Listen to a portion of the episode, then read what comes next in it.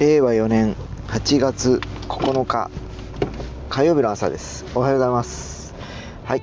えー、今日は、えー、長崎の原爆の日だったりします、えー、この間は広島だったんですけどまああの毎年夏になるとやっぱりこの8月6日の広島9日の長崎ということはえー、もう絶対あの忘れられない、えー、日となっておりまして、えー、以前あのすき焼きバンドっていう活動を6年ほど前にやってた頃ですね、えー、ちょうど夏の、えー、ステージの際にあの鎮魂ソングをやろうということで、えー、ちょうどえー、まあ、その戦争に絡んだような曲をやらせてもらいました、えー、HY というバンドの「時を超え」という楽曲と、えー、サザンオールスターズの、えー、何やったかな。ちょっと忘れしましたけど、えー、まあそんな歌ですよ。沖縄戦の歌でしたね確か。平和の流歌やったかな。まあそんな感じでしたね。歌わせてもらいました。やらせてもらいました。えー、でまあ宗像の当時ね陳国寺というあのお寺でやらせてもらったんですけどやっぱり HY やった後かな、えー、非常に心に、えー、響きましたという方がいらっしゃいましてですね、えー、最後来られまして、えー、よかったですという感じでやらせてもらったんですけど、えー、そのステージはですね通常僕らすき焼きバンド4人で、えー、構成されておりまして活動もしてたんですけどその時だけ、えー、コーラス隊2人女子をですねお手伝いしてもらうということでその曲で入ってもらうことになってたんですけどなんとそのステージに、えー、肝心の肝心というかメンバーの一人のフカマックスが、えー、お父さんがちょうどね、えー、亡くなられたということもあって、えー、一旦お休みという形で、えー、3人と2人の女性と5人のステージだったんですけど。まあねあの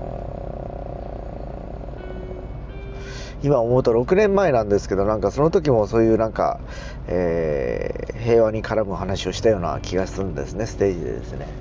で自分の場合は父親が長崎に、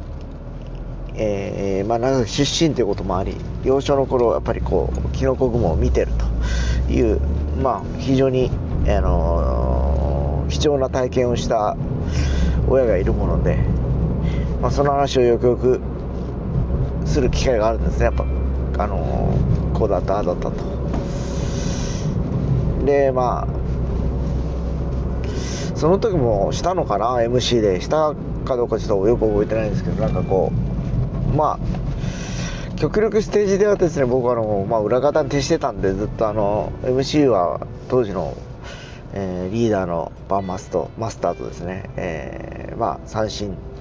えー、の花形のマリリンっていう2人がいたんでここの2人に、えー、もう全部一任してたんで、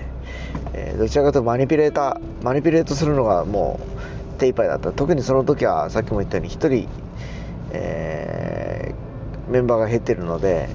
えあの時は僕はギターもしたんですよ。だから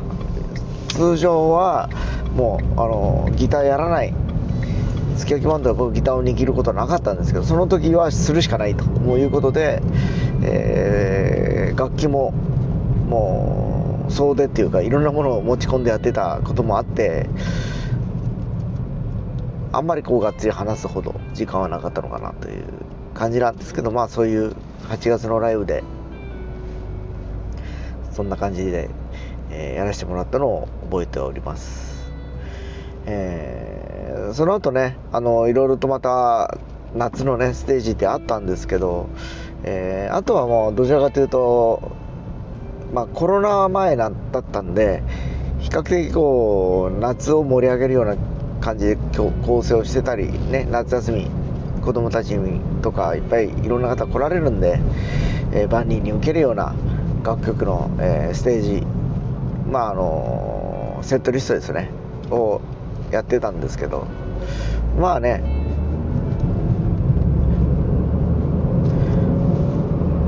なんか懐かしいなと今思いますね。それって普通にやれてた頃がですね。もうやっぱりこうこの3年間はコロナ禍でなかなかね思いのいくような感じじゃないからですね。ちょっとねそこが、えー、もうなんか悩ましいというか。歯がゆいというかねいう感じだったりするんですけど。いやいやいやって感じですね本当。どうも予定通りというかあのね今までずっと子供の頃から過ごしてきた、えー、この夏の感覚値がどうもこの3年ぐらいはずれてるんで、まあ正直戸惑ってますよね。こう過ごし方も含めてですけどなんかこう違和感だらけ。なんなんていう感じですよね。なんかこうそういうことって今までなかったのにっていう感じを受けてるんですけど。なかなかね思い通りにいかん歯がゆさっていうのが痛感してます。まあそんな中11時台でしたっけ？長崎原爆他の時間帯って。確かね広島は8時台だったような気がするんですよね。ああのまたあの多分サイレンが鳴って黙祷という形かなと思ったりもしてますのでまあその時間になればちょっと祈りたいなと思ったりはしております、えー、で着きました今日も。いつ目か早いかな。ちょっと。よし。というわけで行ってきたいと思います。それでは。